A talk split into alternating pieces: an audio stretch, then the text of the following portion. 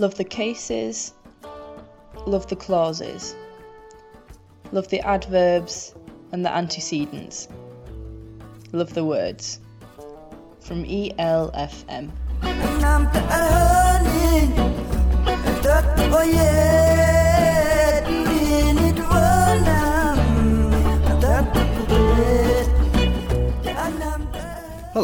You're listening to Love the Words here on East Leeds FM from Chapel FM Arts Centre in Seacroft, Leeds, UK.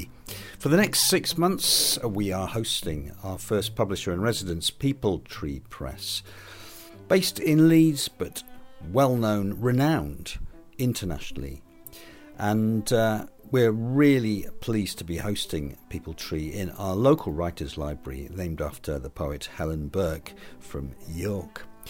And um, on Love the Words, for the last few weeks, uh, we've been talking to writers who are published by Peepal Tree Press. Today we're talking to Angela Barry, who has a new novel out with Peepal Tree, The Drowned Forest.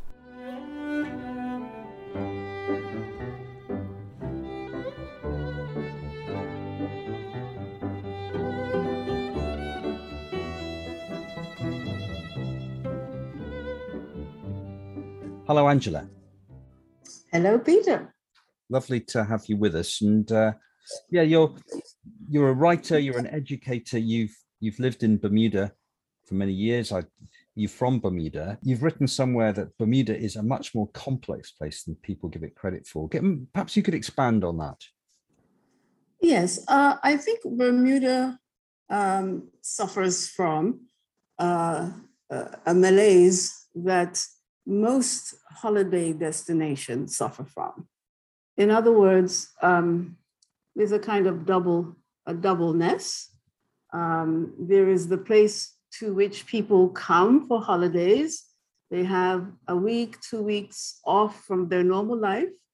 Uh, they come to find things like sun and beach and relaxation, and then they go back to their, their own reality. Well, for the for the holiday destination, for the people who are born there and live there, that place is our reality. Um, we are not on holiday. It is not paradise. It is a member of the world, of the world community with all of the wonderful things, the horrific things, um, and everything in between. So, um, being a tourist destination um, is a complicated business. It really is. And Bermuda has obviously a very rich history, but particularly a, a history of colonialism and enslavement. And perhaps you could, I mean, I know that you've taught a great deal about, you've taught courses about Bermuda and the history of Bermuda. Perhaps you could give us a, a, a potted history, at least of the last few hundred years, if that's possible.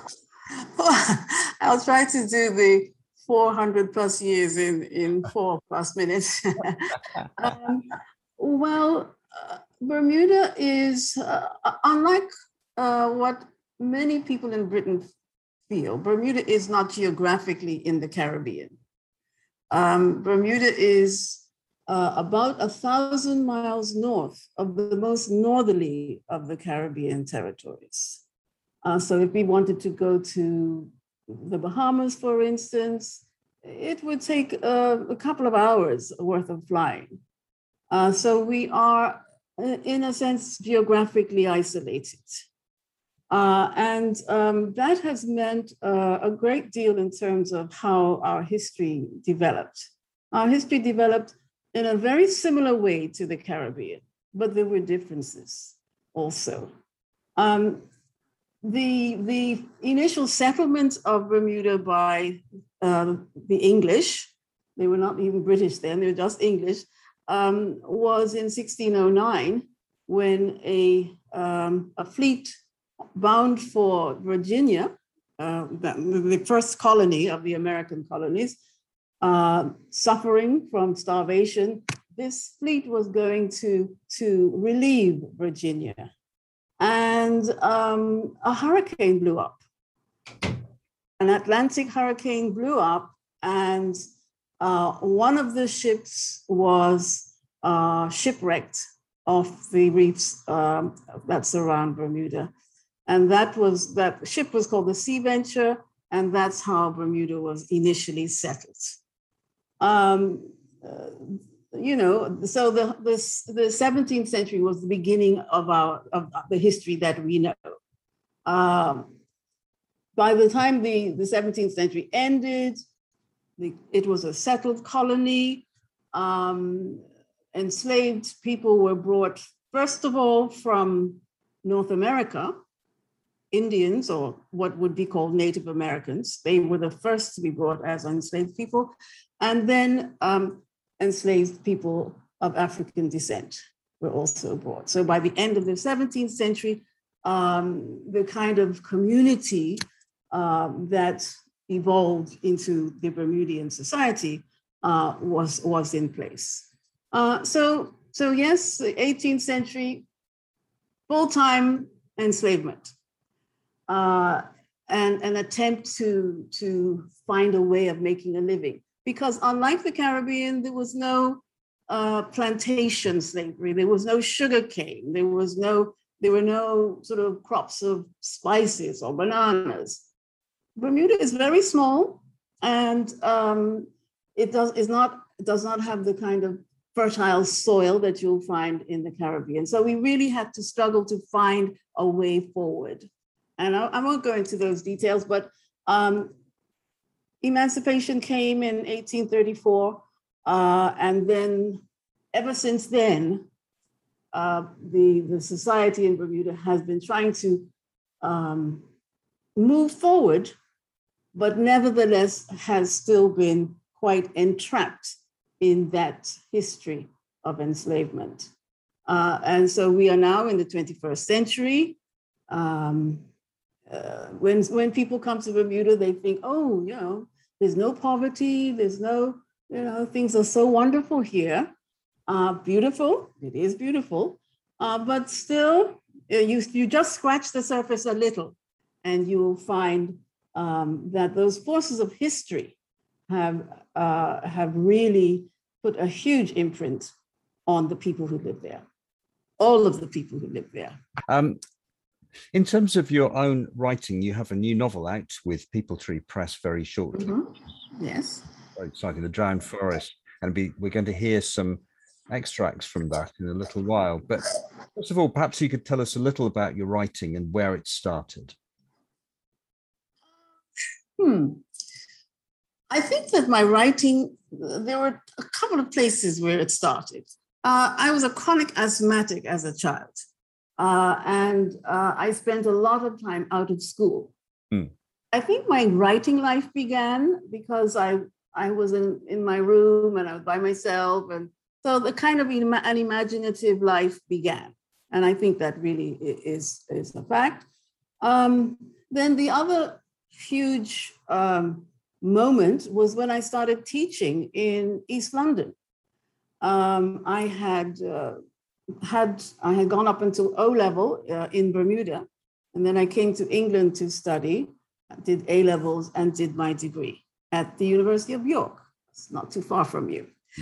Um, but then I started to teach, and this was uh, giving my age away. This was in the early 1970s when the whole idea of multicultural education was starting to, to gain some traction, people knew they had to do something because there were these children from places uh, that uh, the, the, native population were not familiar with, with cultures that were different, languages that were different.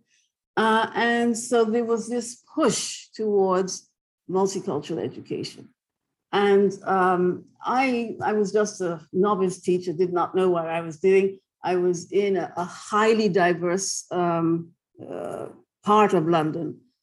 Uh, and really, the attempts to find texts that in some way represented uh, the, some of the students in the class.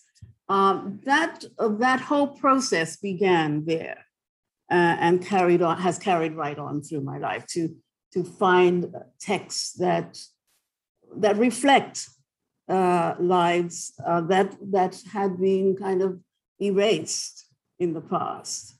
Uh, so so yes, I think um, that's that's how it all started. And you've published a novel previously with Peepal Tree.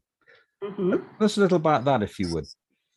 Yes, well, I, have had two publications from Peepal Tree. The first was a, a uh, an anthology of short stories, and sort of in small print from Bermuda and beyond.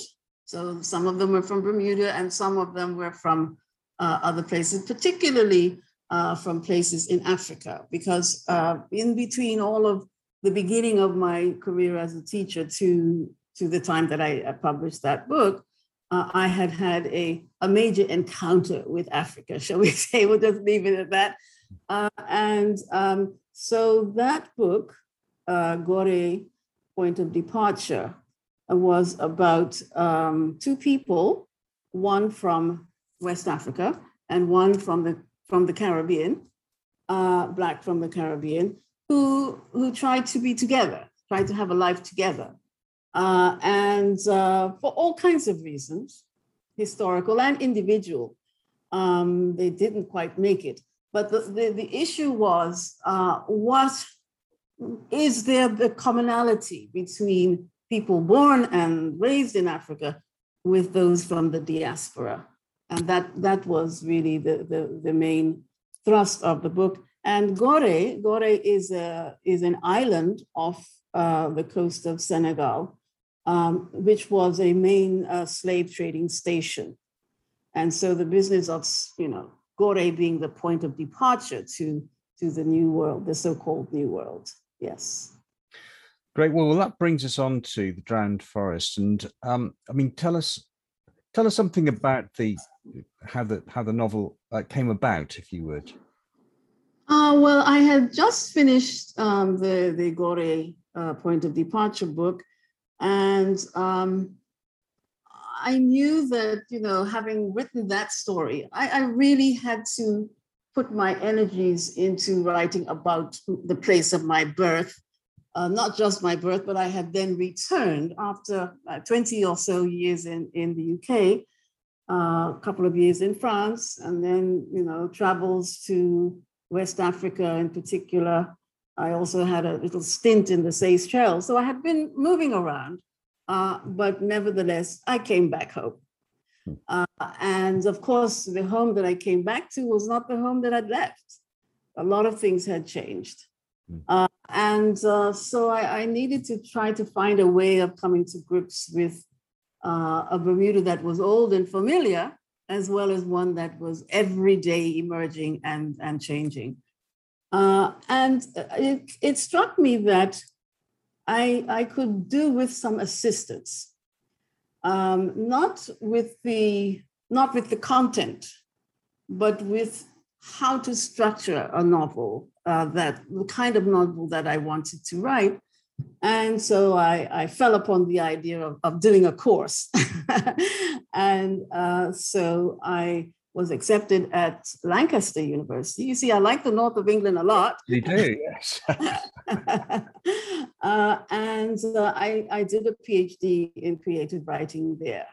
And the, the, the, creative, the PhD was divided into two sections. One was a major creative piece, and the and that was 80% of the whole thing. And then the 20% was something called a reflective thesis uh, and that was um, giving the background to the techniques that I had uh, that had emerged uh, during the process. Uh, so that's that's how I uh, I began the, the real work of the novel. But um, you know, even before I did that, I was saying, well, how am I going to tell this story? I don't want to tell the story of a single person. I want to tell a story of this community with the various segments, the various types of people, uh, it can't be just a single consciousness. It had to be something that reflected a, a whole. And I, I, just could not find a way in. I, but I did know that whatever we are currently is because of what our past was. Mm. And Uh, so there had to be something connecting the past and the present. And, and it was just by chance, I, I started watching a, a, a new channel uh, in Bermuda, which was the government information channel. And on that channel, they had all kinds of very sort of uh, diverse uh, offerings. Sometimes they were really interesting and sometimes not so. But there's this one, and it was um, something uh, about a man who was well known in Bermuda, very famous uh, marine explorer. And he was chugging along in his boat, and he, you know, got beyond the, the you know, well away from Bermuda waters and and stopped, and he went down. He was a famous diver, and uh, the camera followed him. He went far down to the reef uh, shelf 30 feet below the, the, the surface of the water. And he found, he seemed to find something there. And he was wrestling with it, he was wrestling with it. And finally, he was able to attach it to a cable and haul it up those 30 feet to, to the surface and to his boat. Mm. And, and so the, the camera followed, and there was this strange looking object, this strange looking object, which then it became clear because he said, well, it's a root. It's a root of an ancient cedar tree hmm. at a time when 30 feet below was in the open air and sustained a cedar forest. And uh, so, you know, he was, he and his, his uh, crew were looking at this object and he took a little knife and cut a piece off and he smelled it and it still had the fragrance of cedar. Mm. And so all of a sudden, I knew that this was uh, an image or an, a metaphor for the people hmm. uh, who lived at the surface, but there was something underneath that needed to be pulled up in order for them to have any kind of health, emotional, psychological health. It needed to, because it was still fragrant, it was still there it was still there. And so, you know, having made this, uh, having had this aha moment, I thought, oh, how? how am I going to do this? How am I going Eventually, I found a way. Uh, uh, but that image of, uh, of something that's buried or submerged, having to surface in order for it to be uh, understood and accepted um, in the in the sort of real world. Um, this is really what the how the, the book operates. Uh, it's not a book that is uh, what you might call plot driven. You know, there are not wars that are being fought and that sort of thing. Uh, prime ministers being dethroned. we, we don't have that. We would like to. if I were writing that for today, I would certainly put that in. Um, but um, it is it is really about the the the psychological um, impact of the past on people. And in fact, um, one of the um, epigrams that I, I, use for the three one of the three parts of the um, the, the novel is is a quote from William Faulkner, where he says, "The past is never dead; it's not even past." And that really is our reality. That the past is very much with us. Uh, and um, it, it is really uh, to our great disadvantage if we attempt to uh, pretend that it's not there and it never happened. Uh, so, so that's that. So you have, so the, the actual uh, plot of the story is that there is a, a young girl, uh, a young black girl, 17 years old, um, very much uh, a difficult person. Uh, doesn't have any parents. She has. Uh, she's a veteran of foster care, uh, but nevertheless, she seems to have some sort of. You know, she has a, a an intelligence, um, and uh, but she's got in trouble with the law, and she's given a chance you know, the, the, magistrate said, I'm going to give you a chance. There are three people who know you, three sort of respectable women who know you, who have said that they're going to support you to at least finish school and, and perhaps uh, go forward. So it's really the story of that, those relationships, uh, how uh, this girl who was on the edge of, of falling off um, was um, the kind of relationship she she uh, assumed with these others, who who seemed to be very had it all together. But in fact, she is a bit of a lightning rod, uh, and so they're supposed to be helping her. But in the end, she makes them have to confront their own uh, problems as well. Um, so so in in the evolution of the story, we do have things that have happened in Bermuda's history uh, coming to the fore. It's more distant history and then more, more, more recent history. We have the individual histories, the stories of people's families, um, which also come to, to define them and how they relate to one another. So, um, so yes, I think that's it. Thank you, Angela. That's it. Sounds fascinating. I love the image of the uh, mm. The forest and mm-hmm. uh, and and and the root that comes up and mm-hmm. smells of cedar. I can mm-hmm. see, I can see yes. why that is a, is was a gift in a way. It was. It was perfectly, you know, unexpected, undeserved. But I, I snatched it when I saw Absolutely. When they take, take those things when they're offered. Um, before we hear a, a section from the novel uh, with could we hear a piece of music that you've chosen? It's called it's Redemption Song. Uh, tell us tell us a little about about it and why you've chosen that particular version. Okay, well, I've chosen both of the pieces of music which I chose.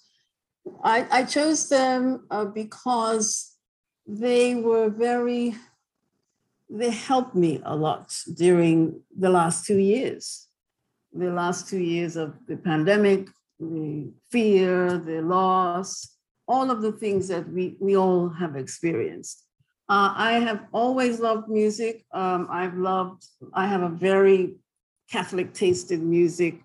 Um, and uh, and it has always had the power to move and to comfort. Um, to, so it's always been a very important part of my life. So Redemption Song was uh, was and still is is one of the great Bob Mar or the great pieces of music of the late 20th century. Hmm. Uh, I had the great honor of seeing Bob Marley in person um, at the Roundhouse. I don't know if it still uh, it still exists. I don't know, but I remember it very well. Yes, yes. Oh, he was just a, sort of mesmerizing uh, performer. Absolutely. Uh, and and Redemption Song uh, was is like was an anthem to many people of color right around around the world. Um, looking forward, uh, honoring the the ancestors, but looking forward. Uh, so the song itself is wonderful. But I have chosen uh, the arrangement of Redemption Song by this extraordinary family called the Kanneh-Masons. Have, uh, do you know them? Do you I certainly them? do. Yes, yes. well known in this country and extraordinary, as you say. Indeed. Uh, they are, for anybody who's listening to this and hasn't heard of them, there are seven siblings of the most astonishing talent uh, in, in what you would, would call European classical music. And so you have two cellists, three violinists, and two pianists. And um, they, they, this was one, this was a part of an album they made. Um, and it was, it was from Saint-Saëns Carnival of the Animals. Uh, but it was a, a kind of standalone thing, which they just wanted to do hmm. because although they're classical musicians, um, they grew up, uh, you know, hearing all kinds of music, loving all kinds of music. And so here are the Kanneh-Masons, all seven of them, uh, from about, I think the youngest at that time was about nine to 20 something, um, playing Redemption Song.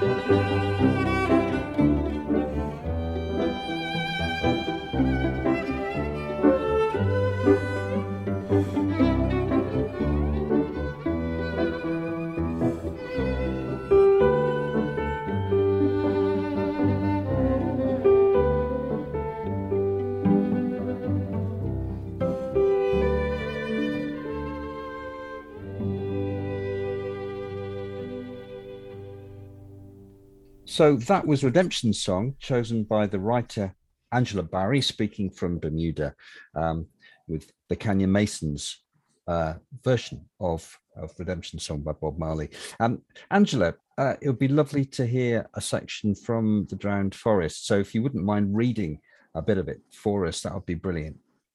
Okay. Well, I'm going to read the prologue. So this is the very first bit of the whole book. The season has come and the water is warming. A new storm spins round a still center, a furious disk of wind and cloud dark with rain, feeding on the heat of the ocean. It swings northwards, grows stronger, churning above the tormented waves. On the horizon is a lonely atoll, an island in the belly of the ocean. The people of the island are hurricane people. They've learned the lessons of seabirds, of surf, and doom laden air. They batten down and take to their beds. The night slips through their windows and troubles their sleep. For some, the images they see are of ocean covering the sea mountains, engulfing the sacred forests, ever upwards its rise faster than before, leaving them marooned on this hook shaped rock. Even asleep, they cling to it. For others, the vision they see is of wind that makes the ocean heave and fashion hills out of water. The winds howl, the trees writhe, and the sleepers lie low as the breath of God roars over them. The last thing they see in the agony of their dreams is a great wave rising, curling, cresting, suspended like destiny above them. Written there by wind and water are the stories and the histories of the people. The wave breaks with a terrible power, but their stories do not drown.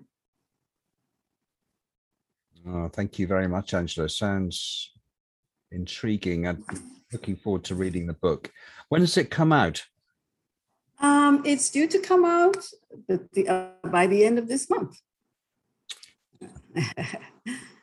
I, I, I, saw that um, you you'd been very involved with the work of Brian Burland, um, who, to to be honest with you, I'd heard of, but I've never never read any any novels by him. Um, and you've called him the, the greatest writer from Bermuda who who people haven't heard of in a sense. Right exactly. Even in bermuda. Perhaps perhaps you could uh, do, do, does your writing owe anything to to him or to any other writers from bermuda uh, well uh, bermuda does not have a history of great writers in the same way um, that the caribbean does um, we lost uh, uh, one of the great ones this week with um, with George Lamming's uh, death. Um, so uh, while the the Caribbean was starting to produce great writers uh, from the 50s onwards, uh, Bermuda has been um, behind the curve, if you like. However, Brian Burland um, was uh, was like a lone uh, a lone shark and all of that. Um, he, uh, unlike most of the, the, Caribbean writers that we can talk about, George Lamming, uh, V.S. Naipaul, Derek Walcott, and so on, um, he uh, came from a, a, wealthy white Bermudian uh, background. Uh, and uh, however, uh, he, he, he kind of turned his back on, on, on all of that and um, wrote when, in fact, he was supposed to uh, have joined the family business and become, you know, carried on with that sort of life. He, he turned his back on all of that and set his mind to being a, a good writer, a great writer. And so um, uh, the, the, problem that Brian had was not that he was not gifted, he was very gifted. Uh, and he wrote about um, the realities of Bermuda, which almost always boiled down to realities of racial, uh, the racial divide. Um, he, he faced them squarely uh, at a time when it was most uncomfortable for most people to, to hear that, that kind of narrative. Mm. But he persevered for all of his life. So when I said he was not uh, well known, he, he became a, a, fellow of the Royal Society. So, so he was well known in certain circles, in certain places. But he was not accepted really as a writer in Bermuda until he was a much older man and, in a sense, had almost stopped writing. Uh, so I, I um, one of the things I did at the Bermuda College, I was part of a group that um, felt that he needed to be honored. Uh, and uh, so uh, a uh, Brian Burland's Center for Research was, was established at uh, the Bermuda College. And um, my, many of his manuscripts and papers have been um, preserved. Uh, they have been preserved properly as, as a, in a library and now are there for, for another generation or this generation to, to be able to access. But um, the, the, the story of Brian's life is very much mixed up in this whole problem that, that the racial problem that we've had, that it, he, he went against the grain uh, by turning his back on business and actually embracing um, the, the, black, the black part of, of, of his life and the life of the island. Yes, so I, I would say that, you know, all Bermudian writers owe something to Brian um, uh, because he had courage. You know, he, he had the courage to, to, to live life in that way and to be productive, yes. Thank you. And perhaps you could read uh, something more from from the novel, if if if, if you don't mind. No problem. Um, so so although you know there are, there are some somewhat painful things in the book, um, I also um, try to celebrate the island as well. And um, the, the, the part that I'm going to read now is, is one such uh, moment. Um, so, you know, like every place uh, in the Western world anyway, Christmas has its own uh, thing, all the things that you have to do. Um, and um, oh, we have to eat and drink a lot. That, that's for sure. but um, what what is something marvelous about the Bermudian Christmas? Doesn't happen on Christmas Day. It happens on Boxing Day, when the gombeys appear. Now the gombeys are our oldest. Uh, it's it's the, they are uh, it's the gombey is a figure that can go right back, not just to the settlement of Bermuda, but right back to the continent of Africa.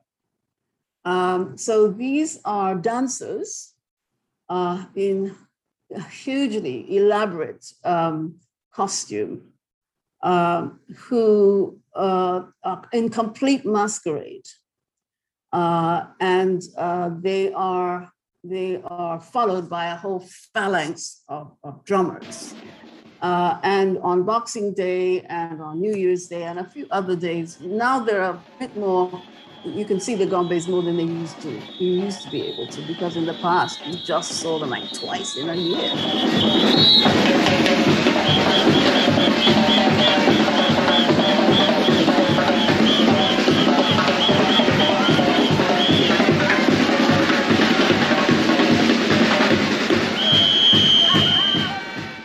But now you can see them more often. But what they're not static. You, they move they they dance and and, and walk and, and run and, and they just move around.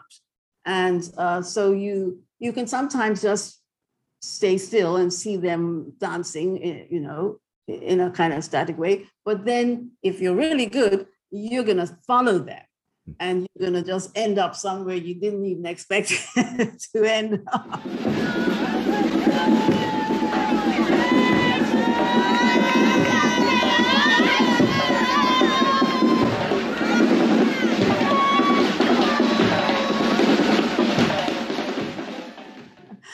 Uh, there's something great, very thrilling about the Gombeys. And um, I remember seeing them as a child and having that thrill, but also being quite terrified of them. Uh, and I was I was really moved and, and so excited when I eventually uh, got to West Africa and found at least one figure that was very reminiscent um, of the of the Gombey figure the same moving around, the same masquerade, the drummers, you hear the gombeys before you see them. Uh, and but our our gombeys are very particular. You know, they have the, you know, the African print is huge, but there are other things that that are unique to Bermuda, which have been included in the dances and in the things and in, in what they wear. Mm. And drumming because the drumming is very African. But when you go to the Caribbean and you hear the drumming, you're going to find um, the, the big drums that have, you know, goat skins, or, you know, the skins of animals. But these drums are snare drums that were uh, used by the British military in Bermuda. So, you know, you use those drums, but you produce the African sound. Uh, so so it, it's it's this combination that makes it quite unique. Anyway, so what what I'm going to read is from um, about a third of the way into the book, and uh, Genesis is the pain in the neck 17 um, year old girl. Uh, she's living with Nina, a very upright woman uh, who's trying to put her on the right path. And they have had their Boxing Day meal, and then they hear the gombey drums, and like off they go. So Nina is the, is the woman. Nina squeezed her eyes shut and felt rather than saw the crowd part to let them pass. When she opened her eyes, she and Genesis were on the inner fringe of a tumultuous circle. In the center were the Gombeys. They banished the night in the pool of brightness in which they danced. They were giants in their tall crowns of peacock feathers, inscrutable gods behind their painted masks, irrepressible popinjays in their fringed trousers and overskirts, in their beaded, swirling capes. From the smallest dancer just mastering the steps to the fearsome captain dominating his troops with his whistle and his whip, all were creatures reborn. Their element was color, their song was movement, their master rhythm. The circle had spilled across the entire street. The revelers were giving their tired feet a rest, contenting themselves with moving on the spot, the chanting dying on their lips. Nothing could compete with the drums as they beat out the rhythms of Africa and summoned the spirits of the night.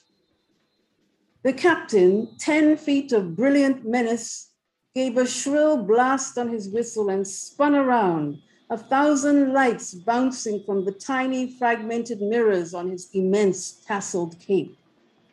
Never missing a step, he faced his troops, his dangling leather whip an active threat. They leapt to attention and formed a, circle around him. He blew his whistle again, cracked the whip, and brought crowd and dancers under his control.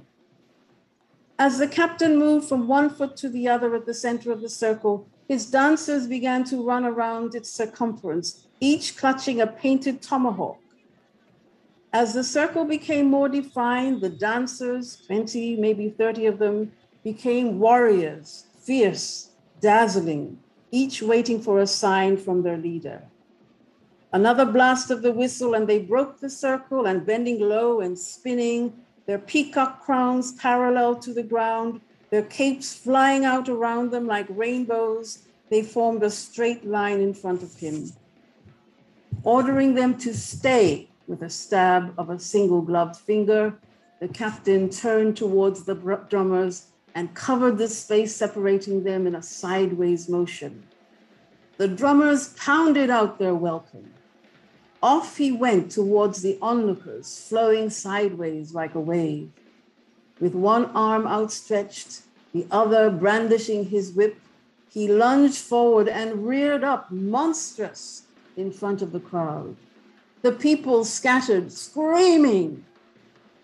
Amid the pandemonium, Nina realized that she was no longer holding the girl's hand. Genesis was nowhere to be seen. The drumming swelled, and something told Nina to turn around. Genesis was there, right in front of the captive. One foot planted on the ground, the other raised in challenge, one hand on her shoulder, clutching an invisible tomahawk, the other arm outstretched, ripples of movement emanating from the middle of her body. The captain continued to tower over her, brilliant, dangerous, like a shaft of lightning touching the earth. But Genesis did not back down.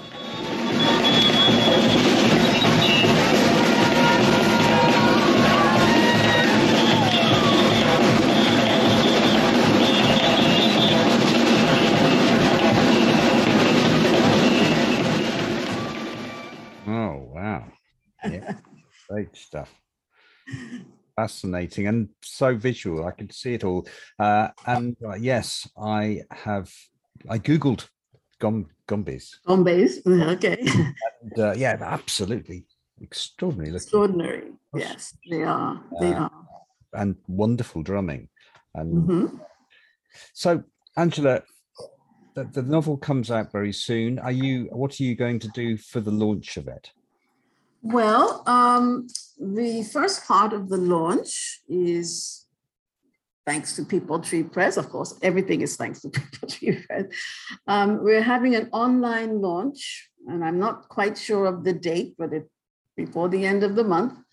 And it's uh, it's me in conversation with Jacob Ross, the assist, the associate editor of uh, Peepal Tree Press. Great mentor. I mean, all praises due to Jacob, who helped really to bring the this uh, novel to its completion. He really was immensely helpful to me. So I will be here, and he will be there, uh, and uh, we will have the online launch. And then on the 15th of July, we are going to have the launch uh, in Bermuda. And um, and Jacob Ross is going to be coming. He's going to be coming to represent the Peepal Tree Press. Uh, and and the all the uh, they're going to be of course people there, but the other um, very important uh, guest, if you like, of, of the launch is um, that root itself. Uh, the, we are doing the um, launch in the Bermuda Underwater Exploration Inst, uh, Institute, which is a, as a kind of maritime museum. And right there is that same root. It's on. It's been on display for maybe ten years now. Um, so you know, just just in case you wondered, you know, whether I'd made the, that root up. That root is there. the root is right there. And as is our history, our origins, they are with us all the time. And uh, what we are trying to do is to come to terms with them so that uh, the future for people like Genesis and any future generations uh, will not be, um, uh, I don't know what the word is, uh, my my childhood always had this great great shadow over it. Uh, because bermuda of that time there were two completely separate bermudas. Two sets of schools two sets of, of churches two sets of kinds of employment that you could have uh, two sets of places that you could go.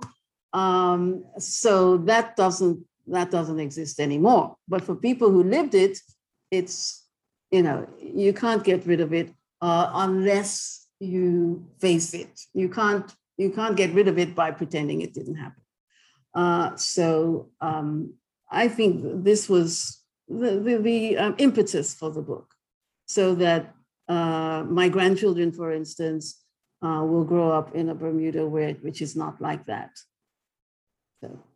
Thank you, Angela. Angela Barry talking about the drowned forest. So unfortunately, we have to end very, very soon. But you've mm-hmm. chosen um, one other piece of music. The track is called Yarabi. Uh, perhaps you could talk a little bit about that and, and why you've chosen it. Right. Well, I, I did mention that um, uh, one of the great um, experiences of my life was a kind of encounter with Africa, and um, it is uh, it became a permanent part of my life. Um, and um, so this, this uh, piece of music uh, is you know, a reflection of, of that encounter. Um, so um, the it, it, again, I, I didn't know this piece of music before lockdown. You know, we were all isolated in our houses. Fortunately, we had these little laptops where we could explore the world. Um, but I, I, knew something. I didn't know the particular um, artist, but I knew about the griot from uh, that part of West Africa, the Mandinka uh, people, uh, and the griot, which is a, an ancient um, uh, profession. uh, more than a profession, uh, somebody who is a musician, a poet, a historian, uh, storyteller. Uh, and, and this dates back a thousand years. Um, the, the, the, griots were very close to the, the, the, the royal kings and so on. They were advisors. So the griots had a very, very important role in traditional Africa and they in, in traditional part of that part of Africa. And they played this remarkable uh, instrument called the kora. And I, I, was supposed to check that. It's either 13 or 15 instrument, uh, strings. It's a stringed instrument with a huge uh, belly, like, like, a, like a, uh, a cello, but, but it's really a big calabash. Uh, and and they and these are virtuoso musicians, and they they they are in families. So you can't just say, "Oh, I'm going to be a, a griot." You know, you have to be in a family, and so their families have, gone through the generations, um, and so the, they know how to play the music. They're taught from very early how to play the the kora, and they're taught the songs, which are also uh, histories of, of the clan. Um, and uh, so um, the, the person who is, is singing and playing the kora in this piece is named Sona jo- Jobarteh, and she's from the Gambia. Uh, she's from one of these great families. Uh, but up until Sona, the griots were all male.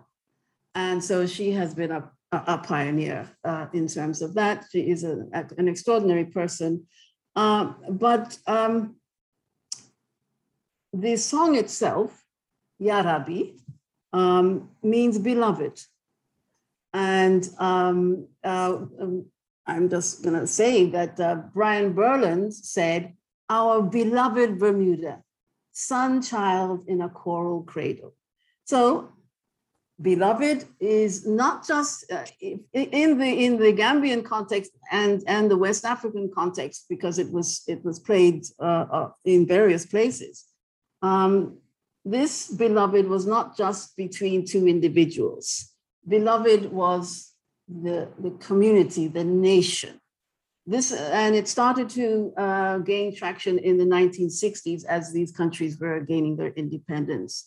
So Yarabi beloved. It can be for a person, but it also can be for a place. So, um, although this is not Bermudian music, the, the sentiment is what I also feel. Yarabi.